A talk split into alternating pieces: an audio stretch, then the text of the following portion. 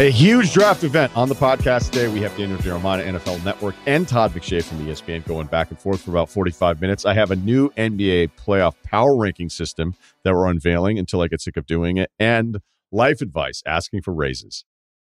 It's the Ryen Russillo podcast presented by FanDuel. The road to the NBA Finals starts now, and FanDuel is the best place to get in on the action. Right now, you can check out the new and improved Quick Bets, which are back and better than ever for the NBA playoffs and FanDuel.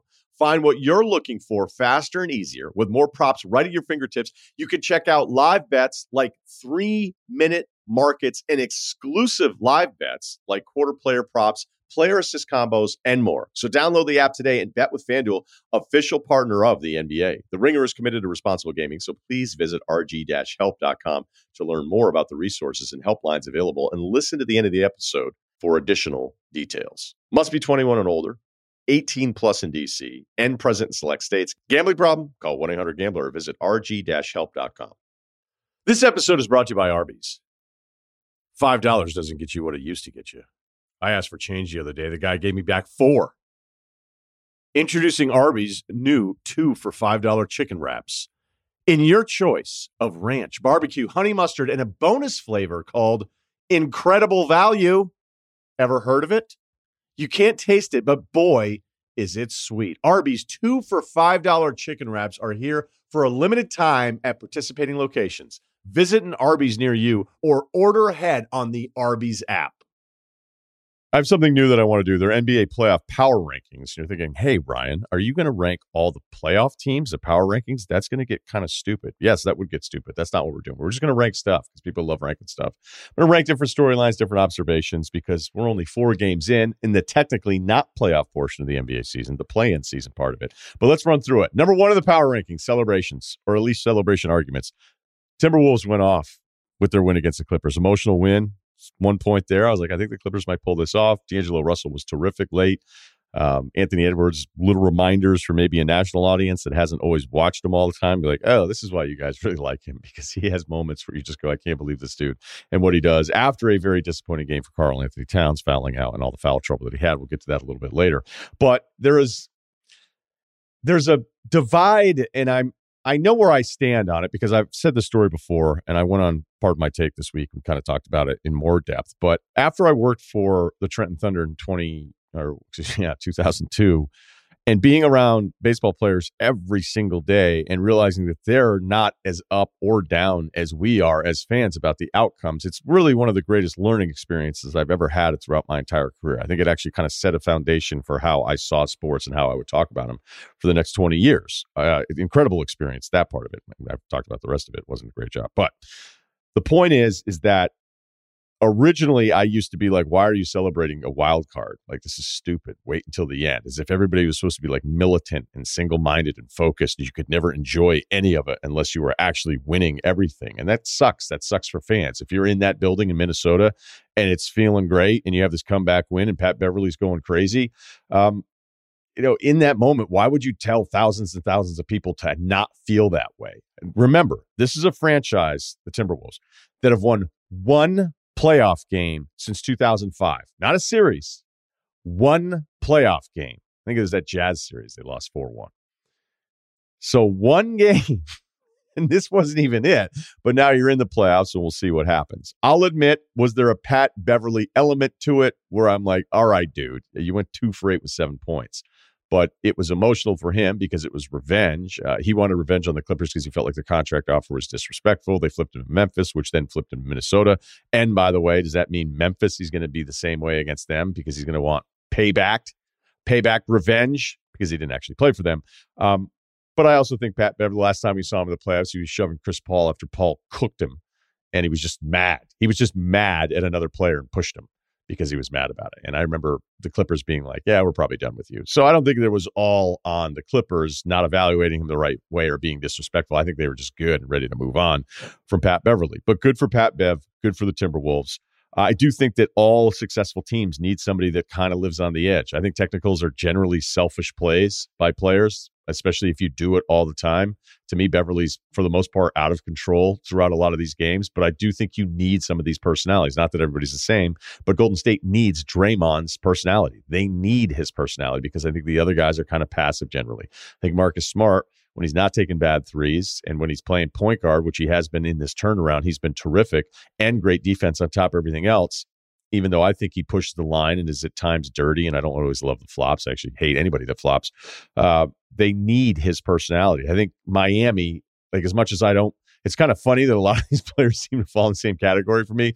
Lowry is one of my least favorite players to watch, but I think you need somebody that has his kind of just combative attitude the entire time. So if you have a very passive emotional team, it's not impossible for you to win, but I think that's why a guy like Matt Barnes stays in the league for such a long time. Number two in the power rankings, new defenders. I think everybody got a little sample, little puff of Herb Jones last night. Not on Herb t-shirts in New Orleans. Really enjoyed those. Like my hands on one. Um, he is dynamic. He is all over the place. Uh, I have him on my all rookie teams, which I'll get to some of my voting. I'm not going to go through the whole thing. It'll be available for people to ridicule at some point. Um, but Jones, you know, this is kind of the cool part about the playing game is that let's face it. I mean, a lot of a lot of people, and I'm not blaming anybody for this, but you're learning about some of these players for the first time because they're playoff, whether it's the play-in or then playoff games, because you're just you're more into it. I mean, there's more eyes on this stuff. So to see a rookie like Herb Jones assigned to top perimeter players throughout, and how how versatile a defensive player he is, it's a lot of fun. And I'm even going to give Jaden McDaniels some credit here too for the Timberwolves I know that Paul George's final numbers in that game, I think he's 34, 7, and 7. So you're saying, wait a minute, Paul George had 34 points. If you go back and watch, not that anybody's going to do this, if you watch Paul George try to dribble past McDaniels, he had a really hard time with it. I mean, Jaden stood him up a bunch of different times. Jaden needs to improve his three point shooting. It was 36% last year, 31% this year, but his free throws went from 60% to 80%. So I look at like Jaden McDaniels as that just perfect three and D, and also a very good example of a young player changing who he is. I was talking with uh, somebody the other day where I said, you know, Nick Claxton was a really weird evaluation because he was a wing guy or wanted to run the offense and play small forward and dribble the ball up for Georgia. I'm not saying bring it up all the time, but you get the point. And now he's kind of like in that Clint Capela role, although I don't think he provides as much resistance at the rim, but you get it like dunks and rolls and cuts, stay active, make it tough to rebound. And you're like, all right, this is cool. Like, this is not who he was. If you watch McDaniels at Washington, I mean, he was initiating more of their offense. He's never going to be asked to do that with Minnesota. Instead of forcing the issue, he's found a role. And I thought there were some really nice defensive possessions where you saw Paul George just really frustrating trying to get past him. Okay, number three in my power rankings, vote Angst. It'll go down after this, probably won't be ranked next week. I have all my votes in. We put it in. It was, uh, like I said, a lot of fun to be able to get to do it and talk with Simmons about it on Sunday's pod. We went through basically everything. It was really, really difficult. I can't imagine if Durant played a full season, if you throw him into the mix as the fourth guy deserving of MVP. Um, I'm not going to go over all the Embiid Jokic shit. We've done it forever now. I had two votes that I still don't feel great about, and it came down to Butler or Siakam for the final forward spot on my third team ballot. I went with Butler. Uh, there are great arguments for both. And it's one of those where you put it in, you go, I don't feel great about this. But that's the whole point. There's like 50 things that we're filling out. You're not going to, I don't care who you are, or at least you shouldn't be done with it. Go, yep, nailed it. Nothing, nothing debatable here. And some of the defensive player of the year stuff was really tough because I think there were a lot of worthy guys. And there's also stats, there's reputation. There's a lot of ways you can go with defensive player voting where you can make mistakes. And I'm just going to trust what I've seen over the course of the season. Um, not to say I eliminated all these other things. And the coach of the year, forget it coach of the year is a whole nother level. There's like eight guys that I could have put in there and felt good about it, but you had to only vote for three. Number four on my power rankings, Miles Bridges. Oh, does Russillo have him down because threw his mouthpiece at a guy who was talking shit to him as he went out of the tunnel and he hit a 16 year old girl in the head with the mouthpiece? No, he's up in my power rankings. You want to know why? I love Miles Bridges. I love how he immediately was accountable for it last night was like hey look that's on me unacceptable. We know intent. Intent doesn't get enough credit anymore. Like what was the intent of what the person said? What was the intent of the act? His intent wasn't great. Probably should be throwing a mouthpiece at somebody and ended up hitting somebody else. She didn't seem like it was going to ruin her night.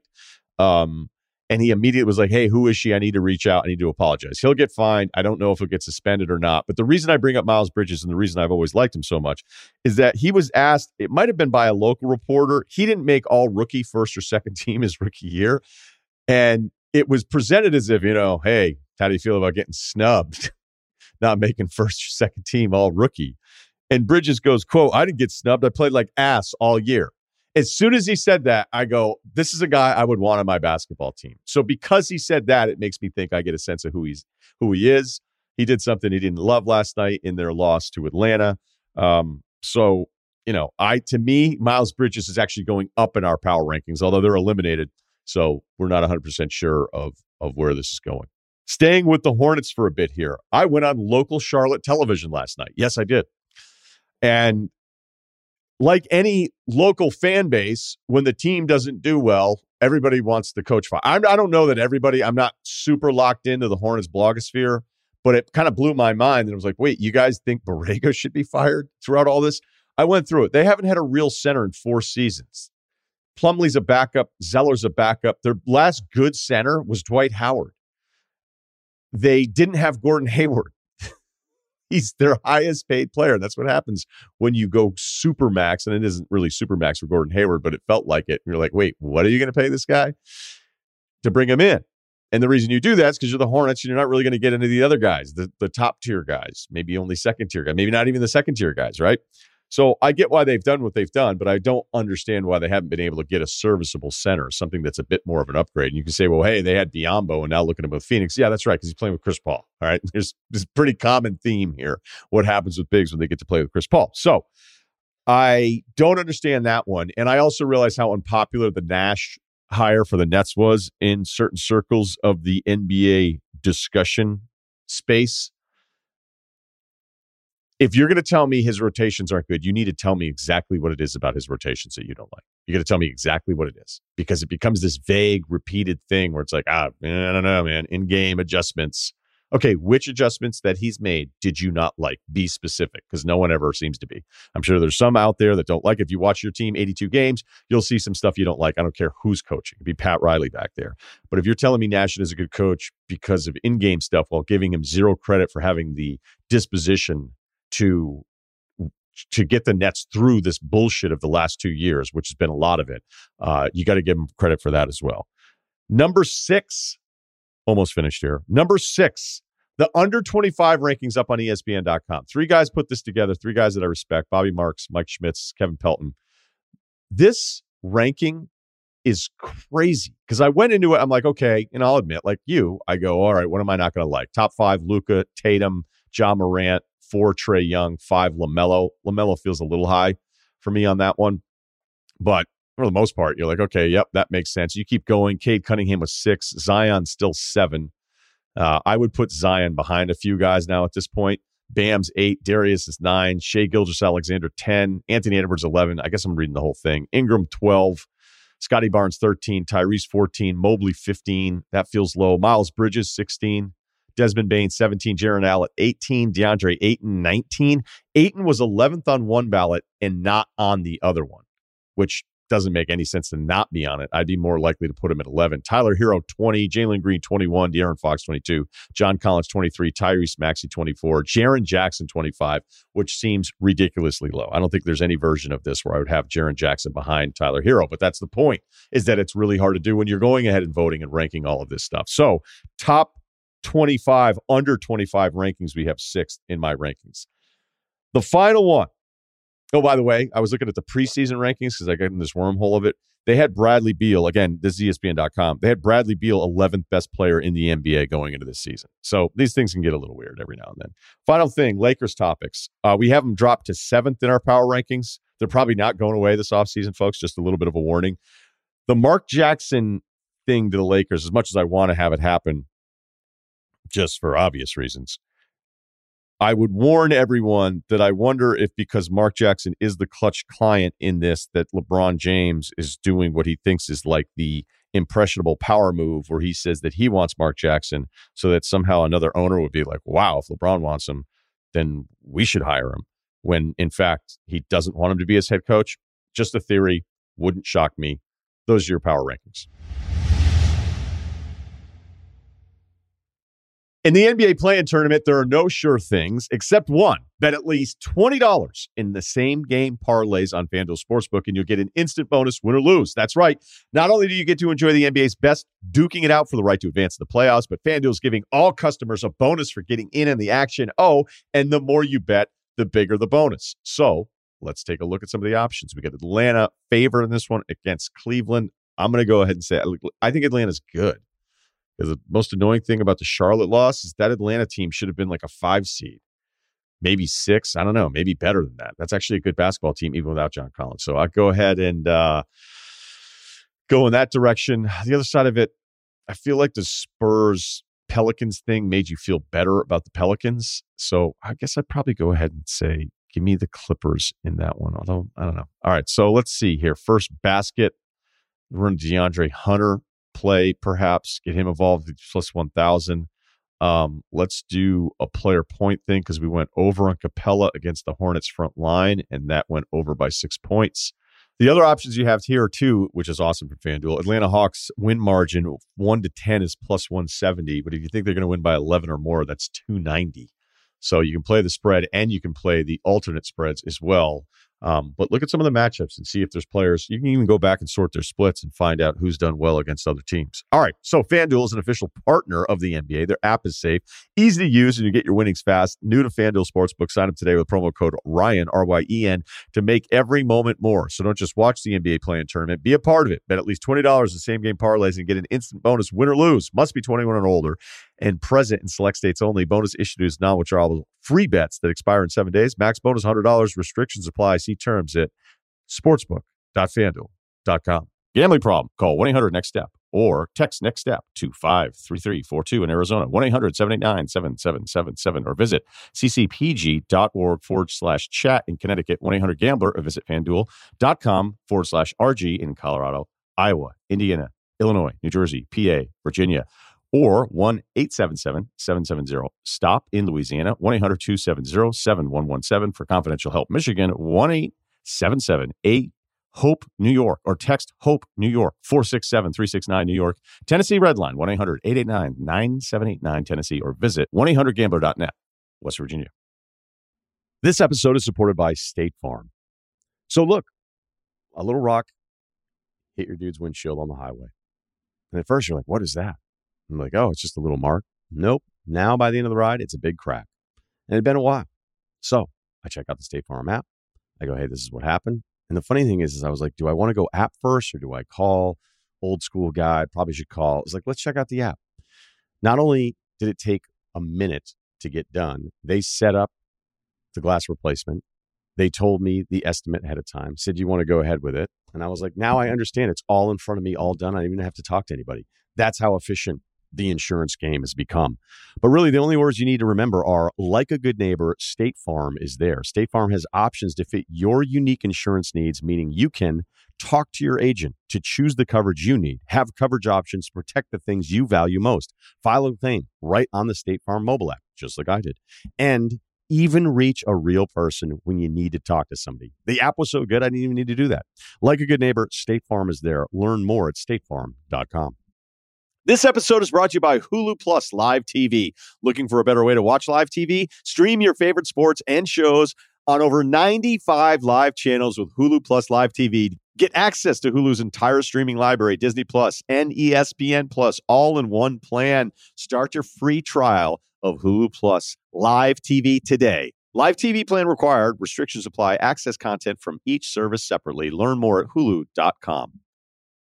Two weeks ago, before the NFL draft gets started, and two of the best in the biz guys we've had on lot, very fired up about this. NFL Network, Daniel Jeremiah, and from ESPN, Todd McShay. So we're going to have both guys on and run through a bunch of stuff. Okay, so looking at the top four now, or top five, it appears that both of you have the same top five. So Hutchinson one, uh, Walker, the defensive end at Georgia, who seems to be moving up a lot of the mocks now, number two. Kayvon Thibodeaux at Houston, number three and the Giants both taking Ickey out of NC State. Um, but you have Garrett Wilson, Todd, and then you have Sauce Gardner, Daniel. So I guess just right there, like, are you st- both starting to feel not so much based on the mock and talent that there's becoming more of a consensus as we get closer to the top of the draft? I, I want Daniel's mock draft. I, want to I want to redo.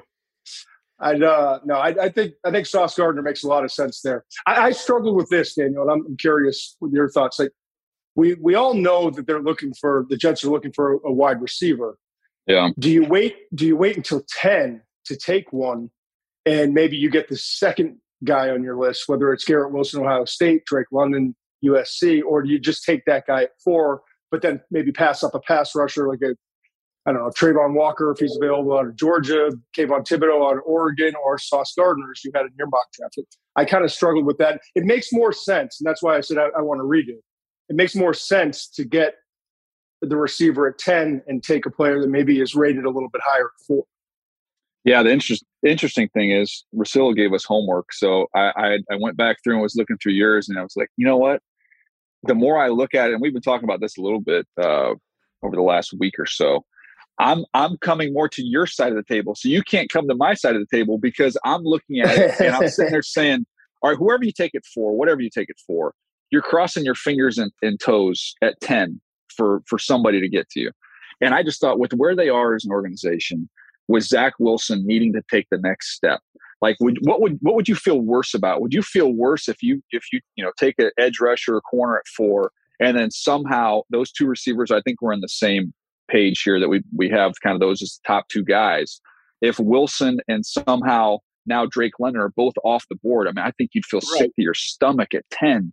Um, whereas if you take Wilson or, or London at four, and somehow an edge rusher didn't get you, like my guy at that point in time, probably like Jermaine Johnson, you're probably hoping that he gets to you to give you that edge rusher, or some miracle happens and Sauce Gardner were to get down there to ten. Um, but if you if you got if you got picked clean there, you could still come back and get a, a, rusher at the top of the second round or what have you. I just think when you look into the future a year from now, if Zach Wilson takes the next step and they still aren't winning a ton of games, but he takes the next step, I think everybody stays. Um, if he right. doesn't take the next step, then then all bets are off. All right. So, what else did you like about Todd's draft? Because I'm definitely going to ask you both what you don't like, because that'll be more interesting. But we'll start positive here. I I just went positive, man. I I I like that one. The uh the Chargers one I thought was interesting, just because he had Zion Johnson. He had a trade there, uh, but then after the trade, Zion Johnson going to the Chargers, and I think you know doing their doing their games. I think some people, you know, you look at that right tackle hole, and it was on display against Maxx Crosby at the end of the year. But you've got Matt Feiler at left guard who played right tackle at Pittsburgh. So if they wanted to, they could take an interior lineman, uh, plug Zion in at left guard, and you could kick Feiler out to right tackle, and you could say you got you know you've got a really really good offensive line there at that point in time. Yeah, I I, I actually went through it last night a little bit too, based off our homework assignment, and uh, I, I like I like Treylon Burks. I know it's down a little bit in terms of the first round, but Treylon Burks to, to the Cardinals, I think, would make a lot of sense. I really like that fit. You know, you lose Christian Kirk in the offseason. They've got outside receivers. Now you bring in a, a big slot who's very different in terms of his play style and his size than Christian Kirk, but, but provides a, a lot of the same things in terms of being in. He's most comfortable working the slot. He's a big receiver who, yes, can get vertical and, and can make some plays on contested catches. But what he does best is after the catch with his vision, his run strength, and and his build up speed. You know, he's a tough one, man. I, I remember listening to you, Daniel, at the um, at the combine, and talking about like some people think you could run the four threes, some people think mm-hmm. you could be a four five five guy, and he ran a four five five. And honestly, based off the tape, that's about where I, I thought he would be. But then you get like you know the when he was registered at uh, what was it, twenty two point six miles an hour, whatever the number yeah. was it would have been faster than anyone was measuring. It was on that 91 yard screen pass against Georgia Southern where he took off and he has that build up speed. So when he gets that top speed, he it's a little bit faster than 455. But regardless, I, I like that pick. I, I thought, you know, the Cardinals getting in in that offense, they they really need to have four quality receivers, I believe. You know, with the tempo that they want to go and, and how they're rotating guys in and out and, and just the, the, three and four receiver sets they run. So I think getting another weapon there is going to be critical. You touched on um, Treylon Burks, who, you know, if you watch those games, there's beyond just the measurables and the production. There's some there's some badass in there too. You know, like, hey, let's go up. You guys need me to make a play on third down. Like I'm your like just make sure the ball's over here. Uh, it got me thinking about part of the homework assignment, which you now referenced seven times because it was a lengthy text. DK Metcalf was a body like we saw him, everybody fell in love with him. And then you're like, okay, well, wait, how come he's going 64th? And I think probably yeah. the frustrating part of your jobs, and I don't know where you both had him. I, maybe I remember Todd a little bit more. Is like, hey, he's a second round guy, a little limited in the route running. It's not all there. And then it's like, hey, everybody was wrong. And you're like, well, was everybody wrong, or did he expand, or did they not they not use him? Because I keep hearing some of these Burks Metcalf comps. And I think like, well, wait, I understand it from the physical part of it, even though DK is kind of like in his own tier. Mm. The production and I think the the versatility as a receiver, like Burks is shown more at Arkansas than we saw from DK in college, right? I think it's tricky though. I think I think it's tricky because with DK, he had a neck injury. So if he yeah, doesn't, if he's clean critical. medically, he goes in the first round. So the, yeah. the, a lot of teams had issues with that. So that's why he fell. I think he was like my 16th or 18th player or something like that in that draft. So that was a big part of, of why he fell. The other thing was, I think people got in, you know, it's easy to do it. I do it all the time, but you sit there and focus on what a guy can't do. It's like, okay, he yeah. can't really drop his weight, can't get in and out of breaks. I'm like, I don't care. you can't, nobody can run with him he's bigger and faster than everybody else on the field. And you saw that. And, and where Todd was talking about with Burks, where it looked more build up speed, which is was evident at the combine. He's a he's a mid four five guy that has tremendous top speed once he gets there. You felt DK Metcalf off the line. Um, mm-hmm. He's separated. He was just a different style of guy. And you know, Burks, I think, is a, is a, got the potential to be a more versatile route tree guy to be able to do more things. But they didn't ask him to run a wide variety of routes in that Arkansas offense either. Um, it was a lot of quick hitters, bubbles, you know, get the ball in his hand, vertical routes. You don't see as many opportunities for him to really run, you know, comebacks and, different things like that. So, I, you know, I I love him as a as a as a prospect of what he's going to be, and he had a ton of big play production there but it's going to be a little bit different in terms of what he's going to be asked to do at the next level. I'll say this too. I mean, as DJ well knows, character and durability are the two things that, that frighten you in the first round because you can't miss on those picks. Yet, you know, about 40% of the first round picks wind up not playing up to the level that you would, you would expect. So the two things that can knock you down are durability and character. And with DK, the neck injury was the biggest thing as you mentioned. And then what you saw on tape, as you as you referenced it, you know, getting in and out of breaks. Is he just a nine route guy? Is he just a vertical receiver? And then he runs. It. What was it like? Three cone was like seven three two or something. Yeah, it was terrible. And his short shuttle was terrible. It just so it it added to that narrative, if you will, that he's not a guy who's going to do much more than provide a vertical presence and, and, when the ball's in the air. So, you know, that's why he fell. But, you know, just looking at this class, and I, I don't know, if, DJ, if you agree or not, it's, I mean, there are some, you know, questions with Kayvon Thibodeaux and, and does he love ball and where's the violence and passion in his play consistently and, and Stingley, the Derek Stingley, the cornerback from LSU and, the last two years, only 10 games played, the Lisfranc injury, and then watching him on you know multiple plays, just kind of turning down contact, changing his pursuit angles so he wouldn't get in the mix, things like that. But there's not as many major durability issues. David Ojabo, obviously, with the Achilles yeah. injuries, is probably probably the biggest, most impactful. And then you've got the two Alabama wide receivers who are going to fall a little bit because of it. But I, I don't think maybe as you know, everyone said when when John Metchie had his knee injury, uh, he's going to be a third rounder. I, I, don't think he gets out in second at this point. Yeah, I think and I might James, be with you on that. Yeah, and Jameson Williams, you know, everyone's like, oh, well, he'll be lucky to, you know, late for like right after the injury. he could fall mm-hmm. out of the first or late first. Now I'm hearing he could go in the top 10 or top 15 picks. So uh, this year's class, we've been fortunate that there's not that many significant injuries or character issues that are that are knocking guys down. There's All no right. smoking gun. There's no smoking gun. Sorry, Ryen. Yeah, there's just some guys you're like, oh, this is a deal breaker, you know, character wise or right. or medically off the board. Got to move on. There's some down the line, like you know, day three guys that I've heard some stuff on, but I have not got anything in any of my conversations that were like, no, this is a do not touch. Okay, perfect segue. You guys are on it because I'll I'll use an example. Um, when I'm doing NBA draft stuff, we're talking to different people, and you'll ask about lottery pick, and I'll hear like every now and then, I don't know, man. Like it's not so much him, but the people around him. You know, it's it's kind of a warning. And I'll keep track of those things. And I swear there's plenty of guys that flamed out because they weren't good players and had nothing to do with the people around them. There's players that have had great people around them and they flamed out. And there's guys that supposedly had the worst people around them and they may still have, and then they end up making multiple all-star teams. So when when you start looking, and I do think the basketball culture is a little bit different, the football culture, because the players are younger, they're coming in. You know, you go through the college part of it, three years in, you're probably weeding out some people.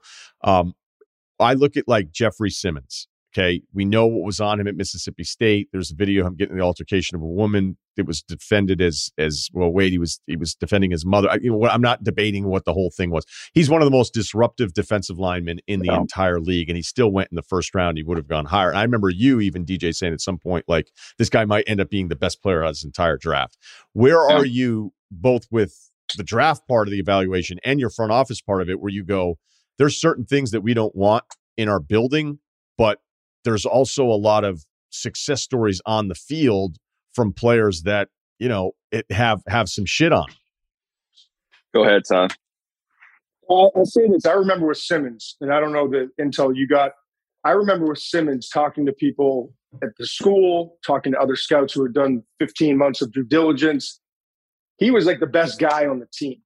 It was just a bad incident and he he got carried away. I think it was his mom or it was a family yeah. member, might have been his sister. I can't remember.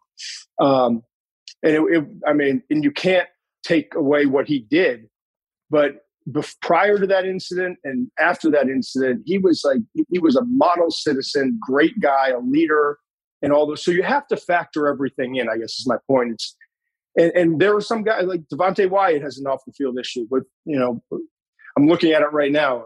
I could read the whole thing, but just with a, an incident that happened. So you just bottom line have to dig into who the person is and, and figure out what what you're getting. I think that's the most important part. And like we said before, there's not a lot of guys, at least in the first couple rounds, where it's like do not touch. You know, sometimes mm-hmm. it's like all right, off the board. But there's not a lot of guys in this class, which is which is makes it better. I mean, ultimately, what you want to do in, in scouting and evaluating what the player could be. But unfortunately, so much so much time has been spent on on the character and the durability stuff at this point because that's the biggest concern. Am I investing 15, 17, 20 million dollars on a rookie contract and I'm going to get I'm going to get a, an asset that is just not going to be there on the, f- the field for me because of his character or because of his durability problems. I, I would say also that I think one of the interesting sides of it when you get into the character stuff and even the medical stuff is you have to factor in what the depth of that position is in this draft class. You have to factor in how desperate the need might be for for some teams. And then you and then the third part of it is you factor in which organizations are comfortable with these types of risks. Some of them, yeah. you know, if you've got a if you've got a coach who's got a lot of job security and is not going anywhere, you can afford to take a chance on on on some of these guys if you're in a smaller medium market where you're not going to get hammered um, by everybody if you take somebody that might have had an off the field situation all those things matter you could talk to I mean, if you talk to you know Joe Schoen or Joe Douglas with the Giants or the Jets, and you've got someone with a major character issue, they'll be like, "There's no way. I get no chance. I can't take him. It's not going to happen." I'll have you talk to the Chiefs, they'll they'll say, "Well, different. Maybe we'll give him a chance. We'll, you know, we can take care of him here." And it's a, yeah, it's a different market too. I agree, DJ so that, that kind of all factors into it. But I know, you know, it, it, Ryen, you're talking about the NBA and how you can find, you know, a lot of examples of guys that, that maybe didn't have the best, um, you know, I guess you call it basketball character or whatever, you know, you want to phrase that and still having success. I know in a lot of the guys that I've missed, the the vast majority of them, um, I, I was I would I either didn't know or didn't calculate enough into the fact that there was work mm. ethic concerns. Like it's hard, it's hard at the NFL level with the you know the amount of studying that goes in it, every single week in the to, in order to be good at your at your position. If you're not willing to put in the work and you're just going to try and rely off your athletic ability, I think of the who was the corner Todd from Oklahoma State who went like the top ten the, that the Browns oh. took. Gilbert, right? Uh, yes, yeah. Justin Gil Justin Gilbert, absolute freak show athlete absolute freak show. But then you found out, I didn't find this out till after the fact, but like he was missing, he was training, I think, at IMG, and they said he would come one every three days, like stuff like that. It's like, man, those are blinking red red uh, lights there that should be a, a, good warning sign for you. Let's get to the quarterbacks. Um, Todd, you have Pickett going sixth. DJ, you have him going 18th. So there's there's some gap there. I want to frame the question this way. I'm going to go through maybe the top three or four guys. Give me DJ. I'll start with you. Yeah. What would be the best? Forget you know the value of the draft selection. What would be the best team, meaning staff, situation? What would be the best for Pickett first? I'm going to go one that I have I've not used this one before, but when I saw these questions, I started kind of looking at, at some things. I might surprise you and go Atlanta with Pickett. And I don't think you'd do it at eight. I, I would try and trade back a little bit if you could. But I look at at Pickett and skill set wise, doesn't have like an overpowering arm. Well, you're playing indoors, you're playing in a division with good weather. Um, so that's a good fit. You think about Arthur Smith having success uh, with Tannehill. He's a, that's kind of a mm-hmm. comp for him. Very similar type player, so he would know how to use them. Think about going and replacing Matt Ryan. You know, you could say maybe he's a poor man's Matt Ryan, but there's you know there's something to like there. And I think with his maturity for a younger guy coming into incredibly you know talent deficient roster, um, and it's going to require some patience. I think this is a guy who's you know who's been around the block and played a lot of football, and he'd be able to kind of weather that storm maybe more than any of these other young quarterbacks could. Yeah, the tough part is the team I think most likely in the top 10 to take a, a quarterback is the team that I, I, would not want my son to be drafted by. That's Carolina at number six. You know, just just where they are as an organization. How long does Matt Rhule have as the head coach? How long does he want to be there? From all accounts, and I'm told that he he'll be he's not going to be crying when um when when the two sides part in this situation. So it just seems like a bad situation moving forward, at least for the next couple of years with uh, with Carolina. So I, I, I, think that would be a good fit for Atlanta. I think so. Um, I think Pittsburgh would be as, as well to a certain degree, um, but I think they want more mobility. That's why I think to me Malik Willis makes the most sense with, with Pittsburgh. That would be the perfect fit. Does he get there? I mean, he could be the sixth pick overall. And the other things that's interesting this this class, the way the the draft lays out, Atlanta at eight, I think we all agree it's it's too rich to take a quarterback at that spot. I know they want to address other positions, wide receivers specifically. Maybe they from 43 they trade back up to get a quarterback like Desmond Ridder from Cincinnati uh, late in the first round. But at eight you've got Atlanta. At at nine you've got Seattle. After six we talked about Carolina. But once you get to 10, between 10 and 19, there isn't a team Nobody, that I'm sold no. on that's going to take a quarterback. Yeah, I mean New Orleans could, but I don't think that that's their mo. I think the, the reason for that trade is they they want two position yeah. players, whether it's wide receiver, offensive line, defensive line. They want to fill the, that gap with what they think is like the richest part in terms of value of this year's draft class. And I wouldn't disagree. There's a lot of good players in that you know 12 to 20 range. So I, think you get down to 20. So if, if Pickett goes six, Malik theoretically, if no one traded up, could fall to 20 and vice versa. If Malik goes six, Pickett could fall to 20. That's a huge difference. That's like a, you know, a $14 million difference in their rookie contract for starters. But also just thinking about like being a top six pick in the draft versus sitting around waiting until the 20th pick overall and the expectations when you become the league too. They're different when you get picked to 20 than they are when you're the number six overall pick. Okay. So wait a minute. So Malik Willis for you, Todd, was Pittsburgh. What about you, Daniel? Yeah, same. I mean, I, I, I, don't really have more to offer there. It's just they they've been uh, connected to them since uh, I, I, believe it was at the Senior Bowl where everybody saw Mike Tomlin kind of with the with the hard eyes, just kind of watching Malik Willis and all the talk, as Todd mentioned about them wanting to get more mobile. It just gives them a little something different. It's kind of like the I don't know if it's like this in the NBA, but usually you you hire the opposite of what you just fired. Um, it's kind of like that with quarterbacks too.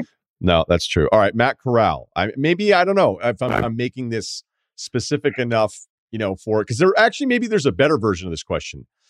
Uh, this is my old Spurs thing, although maybe it's it's fallen off a little bit. But when the Spurs would draft a player I didn't like, I was like, I guess I'm wrong. Like, all right, whatever. Is is there a, a team, a front office, would if they take a quarterback that you don't like, you're like, okay, then I'm probably wrong if they took him. So I'm essentially asking you which front office you trust the most when they take a quarterback or they make a quarterback decision. Well, the crazy thing that- is, you can't say that though, right, Todd? Because if you're good at drafting quarterbacks, you only do it once every 20 years. Yeah, so we don't know. I mean, I, I would say Seattle would be interesting for Corral. You know, I think what do they pick? 41 and or 40 and 41, somewhere in there, that range in the second round, early in the second round. And, um, you know, obviously they got Russell Wilson in the third round, targeted him. He, Corral has some similarities, not not all, but some similarities in terms of the quick twitch and uh, you know he's so so good with the RPO and, and getting the ball out. He has probably I think fastest delivery and just it's just a snap delivery with the football. His deep accuracy needs improvement. He's undersized and can that body hold up with, with his aggressive play style. That's probably the biggest concern with him. So, but I, I think I, I don't know. There's something about Corral to Seattle that would would make some sense to me. Where and I'm told that they really like Drew Lock. And I don't know what you've heard, DJ. I, I'm told that they really believe they can develop him. But to bring in another guy just for competition, if Lock doesn't work out, then you, you've got some backup uh, and still have two other picks in the top 50 where you can try to, you know, replace this roster that is, is dwindled down very quickly. Yeah, they, that's the. I wrote down the exact same team, so I wrote down Seattle as well. And sometimes you're trying to connect the dots, and and I was like, look, this is a pretty simple way to do it, but I'm like, between Lane and and his relationship with Pete, like there's a, yeah. there's an easy line of communication there. If he's if if if you get that strong of an endorsement from Lane, I think it would go a long way uh, with Pete.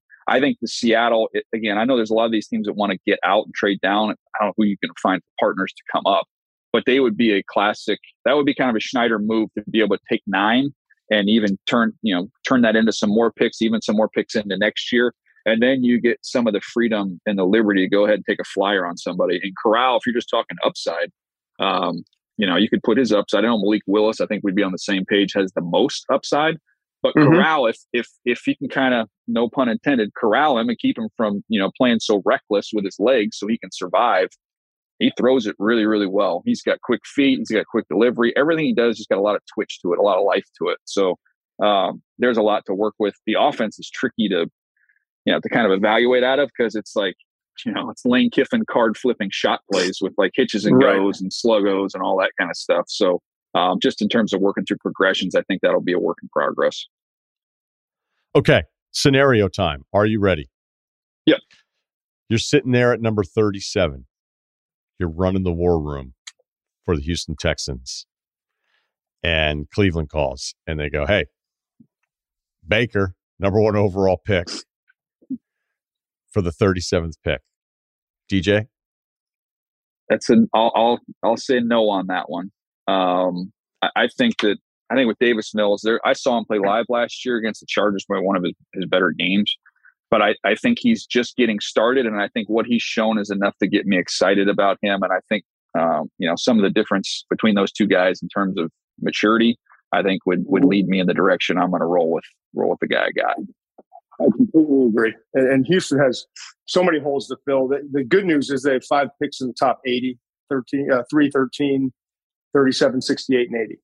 So they, they've got some capital to bring in quality players and rebuild this roster. But yeah, and, and with Baker, you're getting all the other Baker stuff with it too. You know, I mean, it, it will become a, media frenzy and, you know, and and you're going to completely stunt the growth of Davis Mills. So I just I would stick with Davis Mills and, and see where it goes. And, and, again, you're building this roster basic. I don't want to say scratch, but pretty damn close. So if he doesn't work out in the next couple years and continue to grow, then at some point you can try to upgrade that position. But I, I would try to build all around the quarterback position on both sides of the ball in order to to get a, a real sense of what you have at quarterback. The other thing I would add real quick to piggyback that is I think about last year in every single practice where you had cameras on the on the quarterback who was off to the side, um, and now yeah. you finally have you finally got a chance to be kind of drama free, and now you're going to have a quarterback competition, and I, I, I don't I don't think they'd want to sign up for that. Wow. All right. So it almost almost makes me think you guys would hang up. I didn't think 37 was going to get it done, by the way, but I uh I I was wondering if 80 was going to get it done, and I think I already have the answer to that one. So it, it appeared. Okay, all right. Scenario number two: You're running the Kansas City Chiefs. Brett Veach is so into F1 that he retires. He's like, "Look, I've already won. I've already proven everything I need to prove. I'm just going to lock into F1. Maybe become a, a team principal at some point." Um, so you're running the war room for the Chiefs. They're sitting there at number 29 and 30. The seventh pick is off the board. Atlanta calls with number eight. Now, I think the value chart for the draft is one of the dumbest things ever for years because it's a number associated based on the number value without taking into account ever of what the actual draft is that year. Is it a deep draft? Is it a weak draft? What's the positional strength? What are the positional weaknesses? So that would mean, hey, Atlanta goes, we want to just add a couple pieces at the back end, give us 29 and 30, and you can take the eighth pick in the draft. Todd. Mm, and 30. I think I'm trying to give you a, two and maybe, maybe a later pick. But I'm moving up. Let's, let's just get to the point. I'm moving up if I'm Veach in Kansas City. I'm not sitting back and waiting for for Garrett Wilson, Drake London, Jameson Williams, Chris Olave, maybe Jahan Dotson and Treylon Burks all to get drafted ahead of me when I need a guy. And I listen, I've got 12 picks if I'm Veach and, and Andy Reid. I've got 12 picks. I don't need 12 players. Like there's not roster spots for 12 guys to come in and c- compete. And I, you know, to me, they've got four picks in the top 62, six picks in the top 103. You've got to package some of those picks and, and go get aggressive and get a guy. I would love to see Jameson Williams. I, I know the injury, but he's ahead of schedule according to, to what I've heard. Um, there's a chance that he could be, uh, you know, close to 100% as a rookie. Maybe you, you miss out on the first four or five weeks of the season. But for a, a potential like Super Bowl challenging team with the roster they have after losing Tyreek Hill, Jameson Williams, where he's 100%, is the closest thing in this draft to Tyreek Hill. And it's not, to me, it's not even really close. So I, I, I would pick a spot, maybe eight's too high, but wherever it is, I would try to move up and get Jameson Williams or one of these other receivers to fill that void. Yeah, look, Ryen Russillo was put on this earth to eat weights, shoot jumpers, and do podcasts. Jameson Williams was put on this earth to play in the Kansas City Chiefs offense. Like, no doubt, that would that would be the target for me. And I don't think you'd have to go all the way up there to that eighth pick. I, w- I would kind of try and see if you feel out the wideout thing, and maybe that puts you up in the early teens. I would want to part with both 29 and 30, but I wouldn't mind parting with one of those picks and one next year. I mean, I think if, if you get Jameson Williams, that might be the 32nd pick next year. So I, I wouldn't have any problem, you know, parting with next year's one if that was your target. All right. Speaking, speaking of Russillo, you know, when I, when I met Russillo, it was over 20 years ago, right? He was, you know, this young oh guy, young guy from Martha's Vineyard, you know, just trying to make his way in the big city in Boston, local radio. I looked up yesterday. I was looking for for a podcast to listen to before working out. I was looking up yesterday. He's got the number four podcast. This is the number four podcast in sports. And the beauty of Russillo is uh, Number three. You can't see it. He's putting up three. I saw number four yesterday, so maybe you slipped a little. But I was just going to say the beauty of Russillo is he's going to tell me why the numbers are cooked, and he's really number one. He's not. He's not I'm definitely not number one. No, there's a lot of people with cooked numbers. Uh, Pardon My Take and Bill do not have cooked numbers. I don't have cooked numbers. Uh, but yeah, I'm, I'm number three. So you caught it on the wrong day. So it depends on how it cycles. We could do what do podcast rankings really mean? Podcast. We'll do that maybe after the draft. By the way, we've got to get you some more. What, we could get you some more wall art or something back there, Ryen. Like, what are we working with back there? I want to be able to leave like that, no matter what. Just want to pack it all you up. own two homes in, in Manhattan Beach. You know, you, you run, out, you run out of stuff to put on the walls, right? We're down to one. That was just a real estate transaction. Uh, Todd just, I, I, knew it actually took a little late. At 33 minutes in, I'm like, all right, now Todd's going to wear me out a bit. We By need the to way, are we getting more. dinner, dude? I stay in there. I stay at that, uh, what is it? The the West Drift. Uh, it used to be the Manhattan Beach Marriott. I yeah, stay done. there on, I stay there yep. on Monday nights. We got to, we got to do dinner. All right done and done. Todd, I got rid of the other house because Todd hadn't come to visit yet. All right, uh, let's stay with us because you guys have been awesome. I, I love doing the scenarios and throwing them out there. Hey, you're the Buffalo Bills. You're running their war room. We've had some weird fallers. Can't figure it out. Okay. Number 25 in the first round. Devin Lloyd from Utah for some reason still there. Derek Stingley still there. But you do want a running back. That always seems to be the to-do list. Uh, my philosophy on running backs is different. I'm not running the war room. All right, Daniel, go. Yeah, I'll, I'll take Stingley there. I think he'd be punished enough. Uh, that, that yes. would have to end right Stamp there. That. that. That that's a team that that's going to be playing with the lead darn near every game with as explosive as they are. So who benefits from that? It'd be somebody like Stingley who could you know sit there and take the ball away a bunch. Um, if you're going to be playing teams playing catch up, I think he matches them uh, better than anybody else. I do love the idea of them taking a running back, which is side, you know, side topic, just because you know, the whole running back discussion, you know, don't take running backs in the first round. To me, it's a little more nuanced than that. If your team's done, like completed, and you just need a running back, then every single one of that running back's carries for the next four years is going to matter. I'm against right. taking a running back when you have a bad team and you're going to waste running back carries on a bad team. That's a poor investment because of the shelf life. But if you're a team like Buffalo and you're ready to go right now, um, shoot, I, I, would have no problem with that. But in that particular scenario, I'd take Stingley. Yeah, and, and Breece Hall would make sense there. I mean, I think both the I think Walker actually catches the ball better than people think based off of his numbers, but um, but Breece Hall catches the ball really well, and and they obviously want a back that can be involved in the passing game also. So, but yeah, Stingley if Stingley's there, even Andrew Booth from uh, from Clemson would make sense. I, I think that cornerback is their number one need, but running back certainly would would be a good fit there. I would argue it's up there with like wide receiver and guard tackle. Some, you know, but they they have one position that they, in my opinion, they need, and then running back would would be next, where they you know they're solid, but they but they really haven't committed to running the football with their running back as much as as much as some people would like to see. So it'll be interesting with Buffalo, but Stingley would be an absolute steal. Okay, last one here uh, on the scenarios, and I got a couple final questions here because we know we have other duties as you guys are busy. All right, you're the Jets. You've already taken somebody at number four probably feel pretty good about it, right? Mm-hmm. Um, a lot of different directions it could go, but you're sitting there with that 10th pick, which came over from Seattle, which turned out to be a terrific trade because I, I still don't understand giving up that much for Jamal Adams. And it wasn't seeming like Jamal Adams was a great hang if you were the Jets at the point. Uh, end of history lesson. The Washington Commanders call you up and they go, you know what?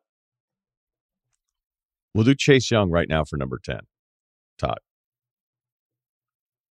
Yeah, hell yeah yeah, I mean. okay, so there's no. Let's, there's just, no... let's just sign off with that. see you, see you, Russillo. Good catching up.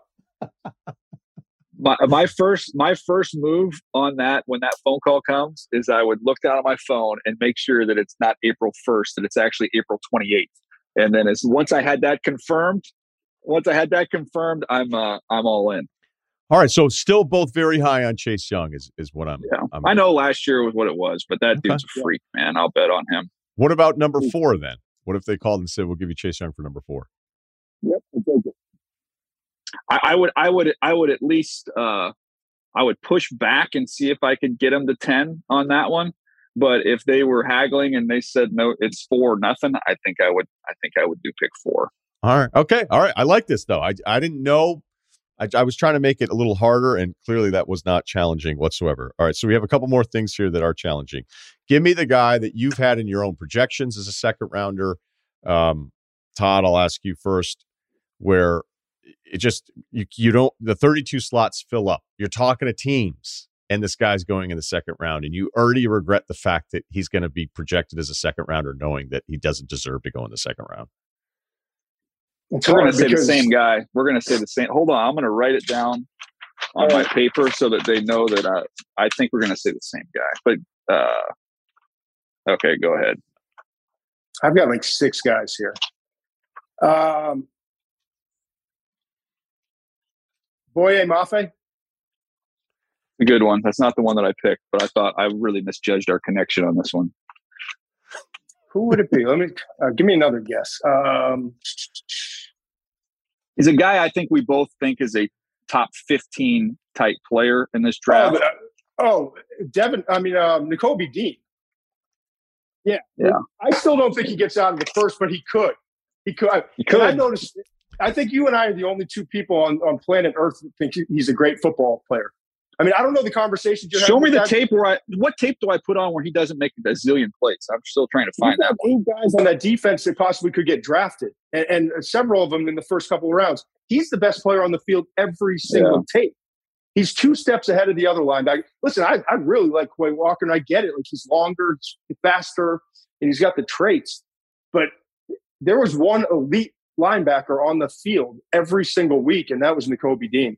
I, and I, I, I, said it recently and, and I put it in a tweet, like I'm, I'm going to die on the Dean Hill and I'm totally fine with it. Like, I, you know, yeah. he's going to, he, he could go 35 and, but I'll like, we'll talk in three years. I, I just don't see that guy busting.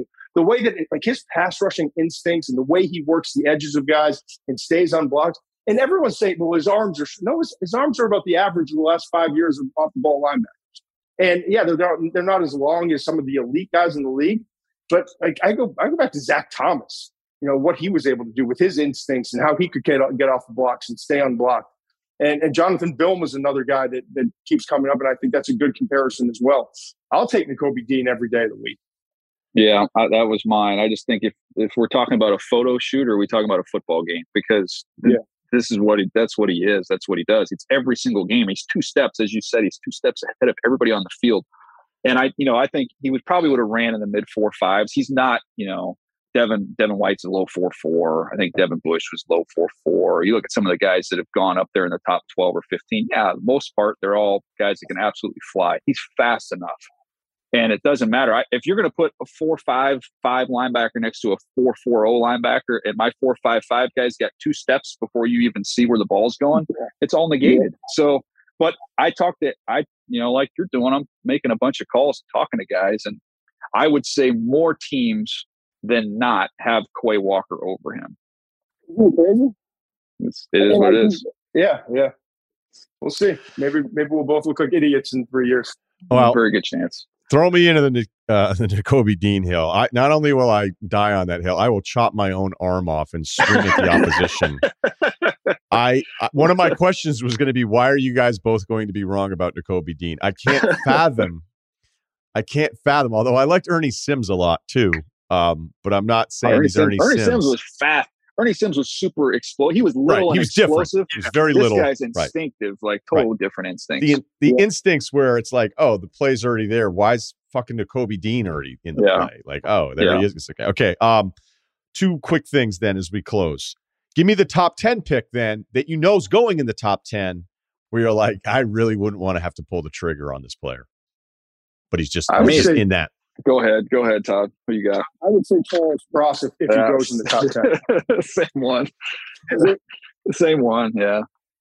Yeah, I, just like, that, I keep mocking it, and the, the, two tackles, Evan Neal from Alabama and, and um, Ickey Ekwonu from NC State, wind up going, you know, they could go five or seven. Obviously, the Giants could take an offensive lineman. I don't think the Jets will, but there's there's other spots. If they're both off the board, then I think Houston at three is another team that could. So I, I think that that Seattle could take Cross, and I keep writing, trying to write that in, and I, I struggle with it. Yeah, it's the same one for me. And I look, he's a good player. I think I have him mm-hmm. like in the early twenties. So I'm not. I, mean, I think he's going to be a functional starter. But there was there was no time when I watched him where I thought, man, this is the uh, the type of explosiveness or dominance that that you would expect for a top 10 tackle. I, there's a lot of times where I thought he got kind of knocked off his pegs a little bit. Um, and that, that kind of worried me. So I, again, I think he's got a chance to be a functional tackle. And I think there's probably an Andre Dillard wound somewhere uh, back yeah. in there of having overgraded a tackle in that offense in the past. Um, so maybe that's uh, that's uh, me being unfair to the kid for that reason. But yeah, that's that would be the one I would I just wouldn't feel great about all the way up there. Last thing, who would make a better GM of the two of you? Easily oh, DJ. Be, no, it would be it would be Todd because I there's no chance in God's green earth. I've I've I've seen both sides of this thing now, and this is such a better gig, man. This is such a better life. So I'm gonna let I'm gonna let Todd make that mistake when that offer comes. I'm gonna try and talk him out of it and tell him don't do it, don't do it. Um, yeah. But there's a chance he would. Uh, there's zero chance I'm doing that. No, we're, uh, we're lucky to be sitting where, where we are, and I'm reminded of that just about every time I talk to people in the league. Is it is it more so now than ever before? All every time. It's crazy. I, it's like the I'd wild, switch wild with you. West. I would switch with you right now. I get that all the time. Yeah. I I loved when I when Todd first started kind of blowing up about it. I'd be like, "Well, do you get offers?" And he'd go, "Yeah, all the time." Like, what do you? of course, I'm getting offers to work for teams. He's like, and then I tell him how much I make, and they go, "What?" if you get, you know, like it's 29 year old area scout. Yeah. uh-uh. uh, look, you guys are terrific. Thank you so much for finding some time for us here. And uh, I'll bug you again after it's all done. All right. So thanks again. Daniel Jeremiah, you can listen to him on the Move the Sticks podcast and, of course, NFL Network. And you can see Todd all over ESPN and also host of the First Draft podcast, the ESPN Draft Podcast. Drops two weeks away. This episode is brought to you by Arby's. You know what I hate? Hate is after lunch, there's all this time before dinner. I hate it. So I'm always like, do I do this? It's like you should. Gain season, throw in a little something extra, an appetizer that just starts hours before dinner. It just gets so frustrating when there aren't great options. That's where Arby's new two for $5 chicken wraps come in. Available in your choice of ranch, barbecue, and honey mustard. They're perfect for that afternoon snack attack or as an add on to your meal. Food Buddies. Arby's two for $5 chicken wraps are here for a limited time at participating locations. Visit an Arby's near you or order ahead on the Arby's app. This episode is brought to you by Hotels.com. When I went on my last holiday to Cape Town, it was amazing. My friends were there, the weather was phenomenal, and most importantly, the food was fantastic. But one thing I struggled with was finding the right places to stay. You know, all I want is a great bed, a fantastic shower, and breakfast that doesn't end at 8 a.m. I'm on holiday, I'm still sleeping. I also like ease, and the Hotels.com app easily helps me to find a perfect hotel for every trip. Whether you're looking for a family friendly getaway or a relaxing spa weekend, on the Hotels.com app, you can compare up to five hotels side by side. Now, why would you want to do that? So you can see prices, amenities, and star ratings. And best of all, you don't have to switch back and forth between options. See? Ease. So start planning your next getaway and find your perfect somewhere in the Hotels.com app today. You want details? Fine. I drive a Ferrari 355 Cabriolet. What's up? I have a ridiculous house in the South Fork. I have every toy you can possibly imagine. And best of all, kids, I am liquid. So, now you know what's possible. Let me tell you what's required. Life advice on a Thursday, Life advice lifeadvicerr at gmail.com. We always have follow ups. We appreciate him. Kyle sent a few through. Uh, follow up on the Gary Player guy. We had a few handicaps chime in, but it wasn't overwhelming. And uh, you know, we'll just we'll just leave it at that. So appreciate the uh, participation on this one. My parents belong to the same club as Gary Player. Gary plays to like a four handicap, occasionally shoots even par 72 from the members tees. So that's uh, 6,200 yards. While he typically takes a car, I'm sure it was a competition Gary could play the back tees and kick Connor's ass for 18. I think more people agree with you. So I, I think we're good there. Do we have anything else? Okay, this this follow ups. there was there was some verification done on this follow up on the Memphis gym fight up between Suave Guy and Man Bun Guy. Maybe it's true. I don't know. Entertainment sake, we'll we'll see. I I I think the guy does something here that makes me think this is real. So, uh, here we go. Long time listener. Uh, I heard the gym fight life advice yesterday and thought to myself, who in the hell throws hands at the local? Uh, okay, he names the gyms. We'll leave that out on a Monday morning before work. Fast forward to tonight, one of my longtime friends calls me to catch up, and right before he hangs up, mentions he's getting into an altercation at the gym. Light bulb immediately went off. I didn't want to ask too many questions, act like I knew the story, so I played dumb and got a brief rundown. So his friend is Suave guy who got punched in the face. That's what the okay. emailer is claiming here. He goes, uh, man bun guy, who I do not know, did punch him in the face multiple times. He said it was insane, unpredicted behavior. And will be pressing charges against oh, him. Uh, Getting ugly. He said going into the full context details would take at least 30 minutes. So he'll fill me in this weekend. I will report back after I gather more information. Wow, you pulled off a two parter, guy. Good job. Pulled off a two parter life advice update. Good for you. now we have to come back if true. You're a genius. If true. You're a genius, bro. Right. If you're here's the thing though, if if this guy's gonna press charges, he better make sure he wasn't he's clean. He wasn't actually taking pictures of, of this chick of this guy's girlfriend though. Uh, well, how they're going to prove? How's anybody going to prove that? I don't know, but if I was, then I would definitely not press charges. So, like, that kind of tells me something.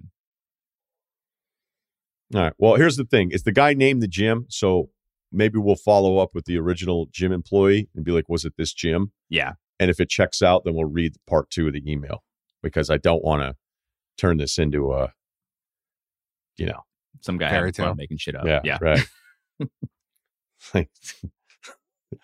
from Daniel Steele. He said he was taking pictures, but he had a man bun. All right. We do have real ones here. Although we did have somebody ask us if we should do an F1 QB stock game. So F1 stock game. We haven't done any F1. Kevin having his own F1 pod, I'm really Derailed happy for this him, whole but it, shit. but it sort of fucks our whole going abroad thing, which didn't like. I was like, oh man, that's awesome, congratulations, can't wait to come on. And now I'm like, yeah, kind of fucking sucks for us though.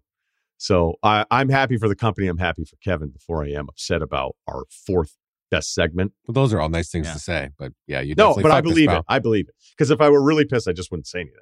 Um, I, and I'm not really pissed, but it was dawning on me that I go, yeah, we haven't had Kevin on for going abroad. We're three races in. Oh, that's so funny. If I was if I was really pissed, I'd do the manly thing and suppress my anger and not talk about it. Yeah, we would have Yeah, trust started me. ten No, minutes late. we just talked. I am that telling you, I am telling you right now, if I were pissed, I would, I would just, yeah, internalize all of it. I wouldn't. I'm it, Kevin. why- I'll say it. I'm pissed. What version of this would I not be having for Kevin Clark? Right? Like, there's no version of anything that he would do. I wouldn't be happy for the guy. So, all right. Um, A stock update though on F1 would be much easier to figure out. So yeah, but I got to We can do figure out a way to to make it like, all right, who's undervalued? And you're like Haas, obviously, but how do we calculate the value? Because we were using QBR with a win. I like the formula for QB stock because it's it's very easy. The problem for it ever being turned into like a real applicable money making thing is I think it's actually if you put your work in, you're kind like I don't know that anyone's ever ended up in the red when we've done it. I think I was. There pretty are- close. I think I was real close. No, but like I I That was pitched real it like close. I think Jimmy I pitched it like big five years early on. There was some guy that I knew, and it, it's how this shit works. And he was going to try to get his slice out of getting me in a conference call with somebody else. He didn't even understand it. He just thought, "Oh, Russillo has Yeah, he gets it. He must get popular." it. right. So I pitched it to not FanDuel, but it was something in its infancy of going, all right, how's this work? And then all the guy did was poke holes in everything I did. And I just went, hey, super easy. We just get off the phone.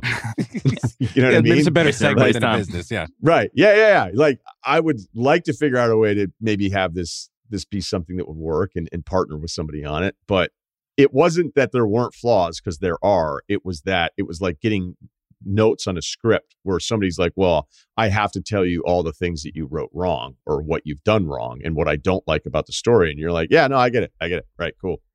So all right. it does exist though. There are they've tagged us and stuff. Yeah, I've been getting yeah, things. They're I think it's kind of hidden though the formulas of how they figure out what these stock prices are. So it's a little sketchy. I don't know. I'm not telling people not to do it, but I'm also saying be careful.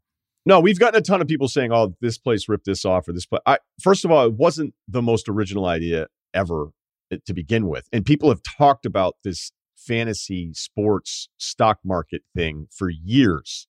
So I know that A Rod's actually trying to figure out something. I mean, I remember reading something about this years ago. I was just trying to figure out a quarterback thing that made it a really easy segment, and it was a lot of fun. And then Cannell fucked it up because Didn't Cannell would Spencer just, Dinwiddie do something where you could literally buy stock in him, like in real life? in yeah, he career? wanted to do that. Yeah. I almost did that at a bar once when I was leaving for Trenton. When I was leaving Vermont, there was a guy that was going to like float me 50 grand for the next 10% of my earnings. And even though I was worth nothing, I'm like, that doesn't make any sense. He's like, I'd seed you like 50 grand towards your future earnings. And I was like, what am I, a fucking lightweight? Take that money and run, Steve Memphis? Miller, dude. I was Yeah. gonna say that's, that's, sounds like a good way to Anybody lose want to do that to me? Imagine. Are you serious though? That that would have sucked. Wait, but it's ten Well, percent. It's it's ten percent forever, or it's ten percent for like five years. Like, what is it? well, he wouldn't have done well the first eight years. Yeah, you would have totally recouped. Yeah, you would have been you would have been a okay with that. Yeah. But I probably, you know, I don't know that I would have been like, okay, I'm going to set this aside. All right. So I, I do think that that should be like in the future or some, some sort of show, some concept of like the United States in 2075, like all these different elements of what you would have, like people trying to figure out how to solve things, which we're not very good at, but, um, where you just start like going, all right, yeah, no, I'm going to invest in this person. Buying low on Will like- Smith. Right. Well- but then their wages are are garnished like base so there's no way of like getting around not paying the person back is that the market starts trading people and prospecting their future and everything. I love it. Great Or you- script idea. Yeah. Are you guys up on? Are you guys up to date on the We Crashed? Uh, on We Crashed because that's basically what the investor that Adam Neumann did. He was like, I'm not investing in WeWork. I'm investing in you as a person, as an entrepreneur. And he gave him 4.4 billion dollars, and that didn't that didn't work out super well for him. Yeah, way up to date on it. Slightly different transaction, but I, I get your point. Like you're you're betting on the put. It wasn't. It wasn't. He's like, I believe money. in you, so I'm giving Yeah. you money. I don't care about WeWork. I just believe Right. in you. Yeah. Stop No, poking I- holes, Steve. Stop poking holes and shit. Sorry, man. there you go. My bad. Yeah. Moving on. It's almost Friday. Okay, but what's season three? Never mind. All right. All right, here we go. Um, there's probably already a show like this. Be like, dude, they did it on the CW, seven seasons. Check it out. Free soda refills. How many is okay? Hi, all. Uh, please settle a dispute between me and some work colleagues that dates back many years. Our office building was right across the street from a Qdoba. Uh, it had the kind of soda fountain where the customer filled up their own cup, as is in the case with many similar places. Clearly, the policy was free refills. All right. At the time, my position was that if you bought a soda cup, that entitled you to literally however many free refills you wanted. You could not only refill in store on that trip, but come back later in the Oh, day or crazy. even subsequent right subsequent days and refill your cup. If you're willing to clean out your cup between days, there was nothing stopping you from taking advantage of this policy. My view was that the store made the decision to outsource. Outsource? They just gotta. They're selling fucking sodas, man. decision to outsource both the work of refilling cups and the control over refills to the customer. Yeah, that's what they thought they were doing. And let's outsource the refilling. They just wanted you to have maybe an extra Diet Coke with your fucking tacos. All right. So all's fair in love and soda refills. If the store wanted control, they should just put the fountain behind the counter like some other places do. There's plenty of places that actually leave it not behind the counter and they they don't think that you're just it's a free for all, by the way. I put the above paragraph in past tense for a reason. At the time, I was in my early 20s, maybe a little dumb. More importantly, was legit addicted to soda, which probably clouded my judgment. If you ask me today, I'm now 37. Drunk this has been soda. debated for a long right. this guy's getting drunk Uh, on soda. Yeah, I think I'd say there's probably some implied cap on refills. Oh, do you think so? Do you think there's some implied cap on refills? Uh, that it's okay to leave the store and come back later that same day, but probably not okay to come back the next day. Even writing it out now, I can't really explain where this implied cap comes from. Societal norms, I guess. Yeah, we're not fucking psychos. And I have to admit uh, that part of me still thinks old me was right. And I've just been swayed by years of argument thoughts. No, you're wrong. No one should agree with you. This is insane behavior. If everybody did this, this is the free sample thing at the food court deal. You know, we used to joke, roly boly, check it out, Google it. They dice up these little, I don't know what the hell, they were sort of calzones, but they weren't. Honestly, didn't look all that complicated to make, but they just sort of looked good. College guys would go there, they had free samples. And guess what? If you were the free sample guy, like if you just took the tray and dumped it into your hand, you're you're an asshole, you know? Because if everybody did it, the reason we all pay more for insurance is because there's people that fuck with insurance all the time. So if you're going through life thinking, yeah, you know, sure, you can talk yourself into a lot of stuff if you want to. Most normal people do not feel this way. Thanks for listening to the podcast, though. Yeah, appreciate it. You're not owed anything. I mean, what really what does it cost? I mean, even if you're a broke college guy, you can probably scrounge up uh, two fifteen or whatever it costs. Um, and then and then if it's if it's really important that you get the most like most bang for your buck, you're gonna have to sit there and drink a bunch of sodas and try not to feel bad for yourself. But like you can't, you just can't. Like once you once you cross the threshold, like it's a new day for you. Once you cross Yeah. the door threshold, it's a new day. you can't leave. You basically get you get one fill up, and then like the move would be when you're done with your meal, you can get another fill up on the way the out, road. and you leave, and you get A two cups, soda, and that's it. That's the rule. I'm sorry, like it lo- logically, yes, you're right. It probably cost them ten cents for a for a, s- for a soda refill. It's not a big deal in their book, but you're right, Ryen. If everybody does it, then that defeats the purpose, and you're ruining it for everybody. So stop. Not much to add to that. I, I just, I think there's like, whenever I see people kind of think this way about certain things, like, uh, all right, you know, hey, Russillo, do you want to tell a bartending story? Thank you for asking. but like, there's just, there's always like a, a person, and there's multiple of these people, but they'll say something, there'll be some sort of interaction where you just go, who raised you? What the fuck? Like, how did you? You know, we've all probably had like one of those roommates where you go, you know, five guys are going in the same direction. The six guys like, oh, what about this? you're like, what are you talking about? And it's not like, oh, I don't want to go with the mob or I don't like to go with consensus. It's not even zigging while people are zagging. It's just that you're like, what are you talking about? And I remember bartending, and every now and then you'd have somebody come up and, you know, they'd usually be by themselves, be like, oh, I'm the DD, you know, And you're like, all right, what do you want? like, uh, Coke, can I have Coke? And I was always like free soda guy. I just didn't Mm. care.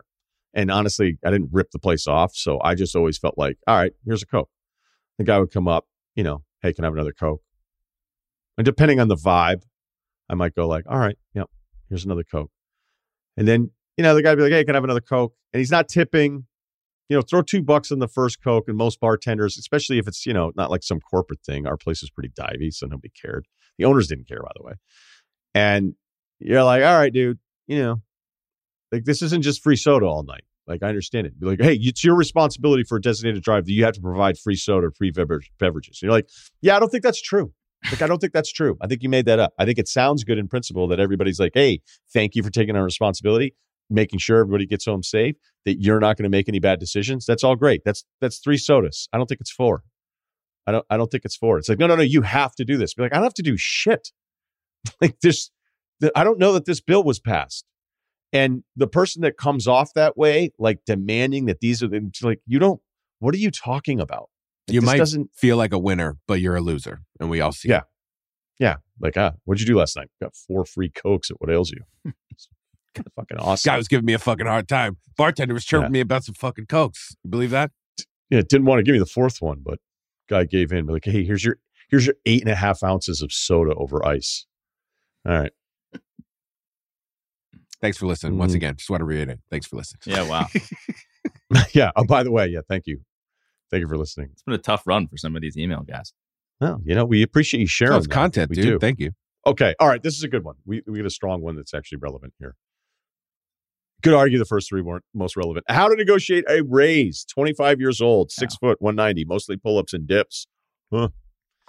Do high reps with decent weight for legs, not jacked by any stretch, but I look just fine. I love that about you. I love that you look in the mirror and you feel good about it all. All right. Big fan from back of the day. I remember watching Ryen's monologue when he shaved his head. Yep. With my buddies. Missed that show. Yep. Sucked.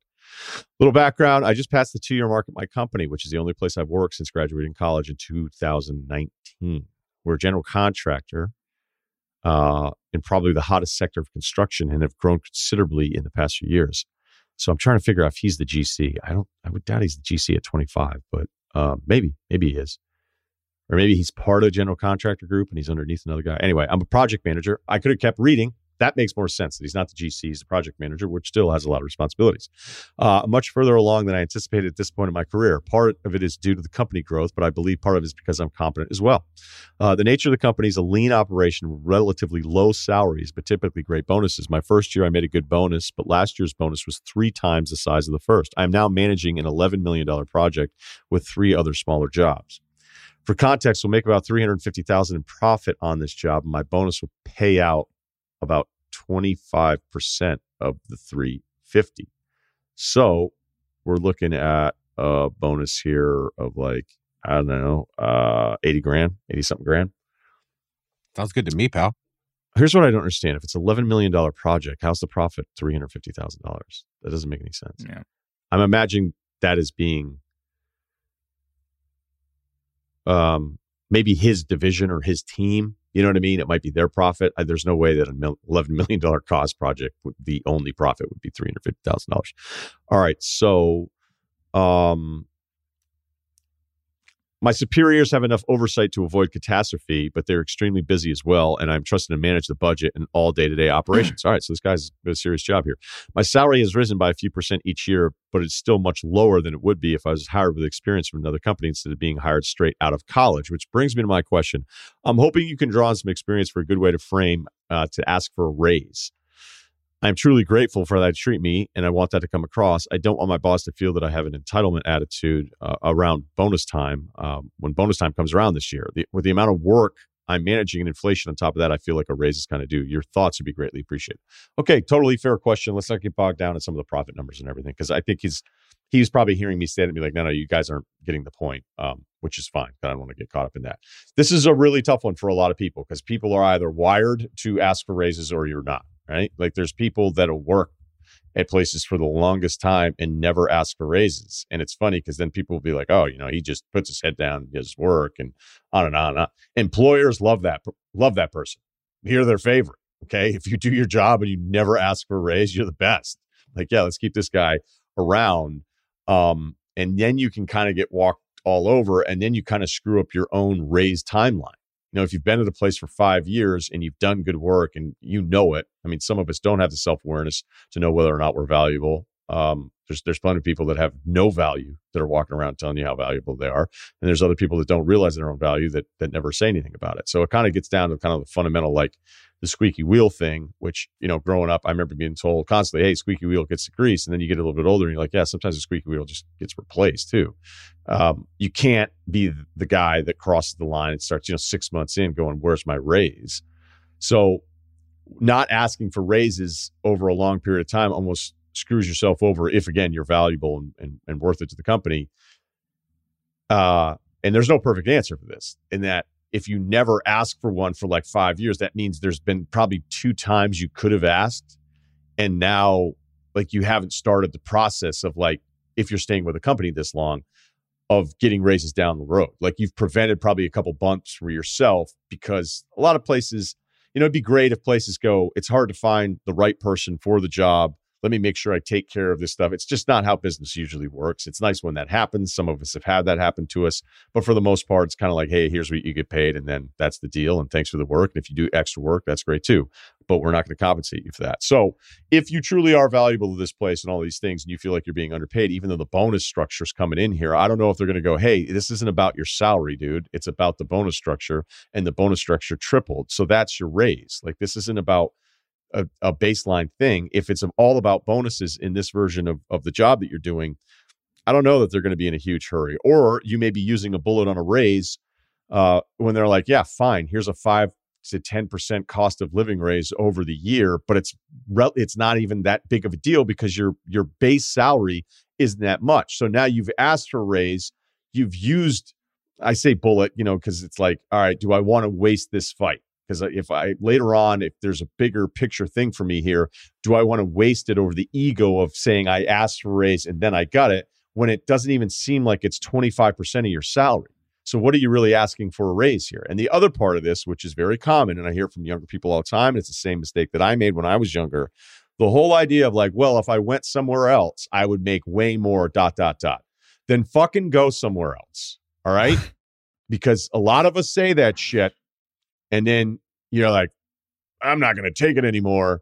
And then guess what happens? You don't have this this tremendous value elsewhere. Now, you may specific to you know for a fact that you can get paid more somewhere else. So now you got to time that out because you're going to be willing to leave the place you're at right now. You seem like you're happy. It seems like they're taking care of you. I'd have to know all the real numbers on what the exact base salary number is versus the bonus stuff. But I think the way we've explained it makes a little bit of sense. Like, why are you that worried about a raise thing when that's not really even how you get paid? You know, bankers on Wall Street aren't fucking worried about their every two week take home. They're worried about the bag at the end of the year. So I would, um, I, I would I would find all right. So if you feel like you're being underpaid, you can make a ton of money elsewhere, and you're okay with leaving your current situation, then go find that out and go ahead and get an offer. If you know that's what you're interested in doing, and then if you want to, you can bring it back to the other guy. But don't. You have to be very strategic, and it's it's there's no perfect way of playing this out because you don't know the attitude of your bosses. Everybody's different. I don't know your attitude. You may be great. You may be delusional, but I'm always big on kind of the timing of of things. You know, when I was at ESPN, I I asked for full time employment, and I asked for three months after Van Pelt and I had started the show, and it didn't go well. I to this day know I'm right. I was an afternoon guy, full time, five days a week, and I was filling out fucking timesheets. And I was told you know, dot, dot, dot, do the show, see how it goes, and then we'll revisit this. And I was like, okay, great. So I waited three months. I thought that was fair. Hey, the show's going to be really good with Scott and I. I went up. I said, hey, the show kicks ass. Can I become a full time headcount? I wasn't even asking for that much money. I was the least paid of anybody that was regular on the radio, not even close. And I went to the guy, and my position was strong. I'd been at the company four years. I'm named Van Pelt's co host. The show's been on the air three months. It's going really well. Um, I'm pretty upfront, which isn't always great. It can be a lot of it can be a big turnoff for a lot of people, especially when they're older than you and have been around. And the guy that I went to talk to, he was he did not have my back. He didn't like my attitude. He didn't like my personality. He didn't even want me to be Scott's co-host. And so I go in and I'm like, hey, you know, the show kicks ass. Can I become a full-time headcount? Can I have 401k? Can I have health insurance? Can I have benefits? And he's like, when's the show going to kick ass? That's what he said to me. Ooh, So I was like, I was like, all right, well, I'm fucked. And guess what happened? I had like this stupid subcontractor deal where again I'm filling out time cards, and I'm the co-host of the afternoon show in the country. Like, think about that. It's insane. Like, I don't know that that has ever happened at a national network, but that's how they felt. And so, guess because I had a little bit of an attitude in that meeting, I restarted the entire clock and they rode my ass out as a part time guy for the next year and a half. Because they were like, fuck him for even asking. Now I'm right. I was right then and I'm right now. But it didn't matter if I was right. It mattered how I was perceived. It mattered how the person felt about me. So we can all go around saying, oh, right, it's been 12 months. I'll ask for a raise. Like, don't go five years without asking for a raise. But, you know, hey, it's been six months. It's been 12 months. It's been there. The timeline of it doesn't matter. It doesn't matter because it's really up to that person. Right. I think in most lines of work that I know of, you just kind of eat shit when you're younger. Like I know for a fact, like in media, that's what everyone, eh, the people in media have some of the best stories. But like in the firehouse, if you're working as a teacher, if you're working most places, like you just kind of end up eating shit. Doesn't even really sound like you're eating shit. sounds like you're getting like decent bonuses. It sounds like you kind of get out what you put into it. So that's positive. And he, I remember he said he's young, but yeah, I think there's definitely a difference between going five years and going two years. And like you said, yeah, if you went somewhere else, then you would you would be given all these other things but you can't you can't just like have this imaginary place that can't wait to hire you. Like you you didn't you didn't start from that place of like anybody coming to get you. You're like happy you were happy to have the job and you're still happy but you're just not super happy with the with the thing. So i think i think saying like yeah inflation i think that's probably okay but they'll be like hey i'm just wondering like you know i'm just crunching the numbers here and i feel like you know if it's like the inflation's 11% my raise is 3% I think technically uh, I'm losing like five percent here, but uh, like, but uh, you, yeah, you, the inflation though, inflation isn't like a. People are talking about inflation left and right right now, and I'm not going to tell you I'm some economist that understands it perfectly. But if you go to your boss and say inflation's eight to eleven percent, then I need an eight. That's just not how it works. Yeah, it's not I how know it works. ten and they would percent say- raises don't happen. Like I know that. and well, it's also not across the board and all. There's a formula for for how inflation is calculated based on cost to each person. Again, somebody else will probably debate me on this. I mean, the Um, company could also just be like, "That's all right. Take it up with the White House, dude. What do you want me to do?" Whoa! this isn't political. I'm just saying, whoever, no, Wait, anybody could be in office, Cerru- but like, Cer- sorry, dude. Cerruti Like, I don't know. Are you a Trump guy? No, please, let's not even go down this road. I don't. We've already. Okay, here we go. had- It's gonna oh be my taken out of context. Somebody's gonna post it on Twitter, like Rudy, it's Here we go. Anyway, I just think like if you're if they're the boss, like I just think that's inflation's an easy thing to just be like, dude, I, okay, man, everybody's going through it. Sorry, like it's just a tough time in in general. Like us as a company, yeah, we have to deal with inflation. I think it's an easy deflection for the guy to make. My thing would be you have to. I would I would bring your personal happiness into this. You know, I would say, hey, you know, I've been working hard for this company and you know I, I I like my job, I like the people I work with, but like I just feel like I I you know I, I for the effort that I put in, the work that I put in, like my happiness partially is dictated by what I'm making, and I feel like I could be making more. And I'm not looking to leave necessarily, but I just want to put it on your radar because I think if you come in too hot, you're right. You risk the Russillo of even if you're right, like the guy's going to say no just because he doesn't like you. Um, whereas if you just kind of like, if- if- if- Russillo. If you talk about your happiness and your future and why you like being at the company, don't you know, talk about how much you like working there and how much you see a future for yourself there. But like, you know, you still are interested in kind of looking out for yourself. I think that's like the safest way to do it. Um, and then it's kind of in the guys in the, in the, in the back of your boss's mind. And then, you know, because you can't ask for a raise like every year and be like, hey, well, I'm underpaid, I'm underpaid, I'm underpaid.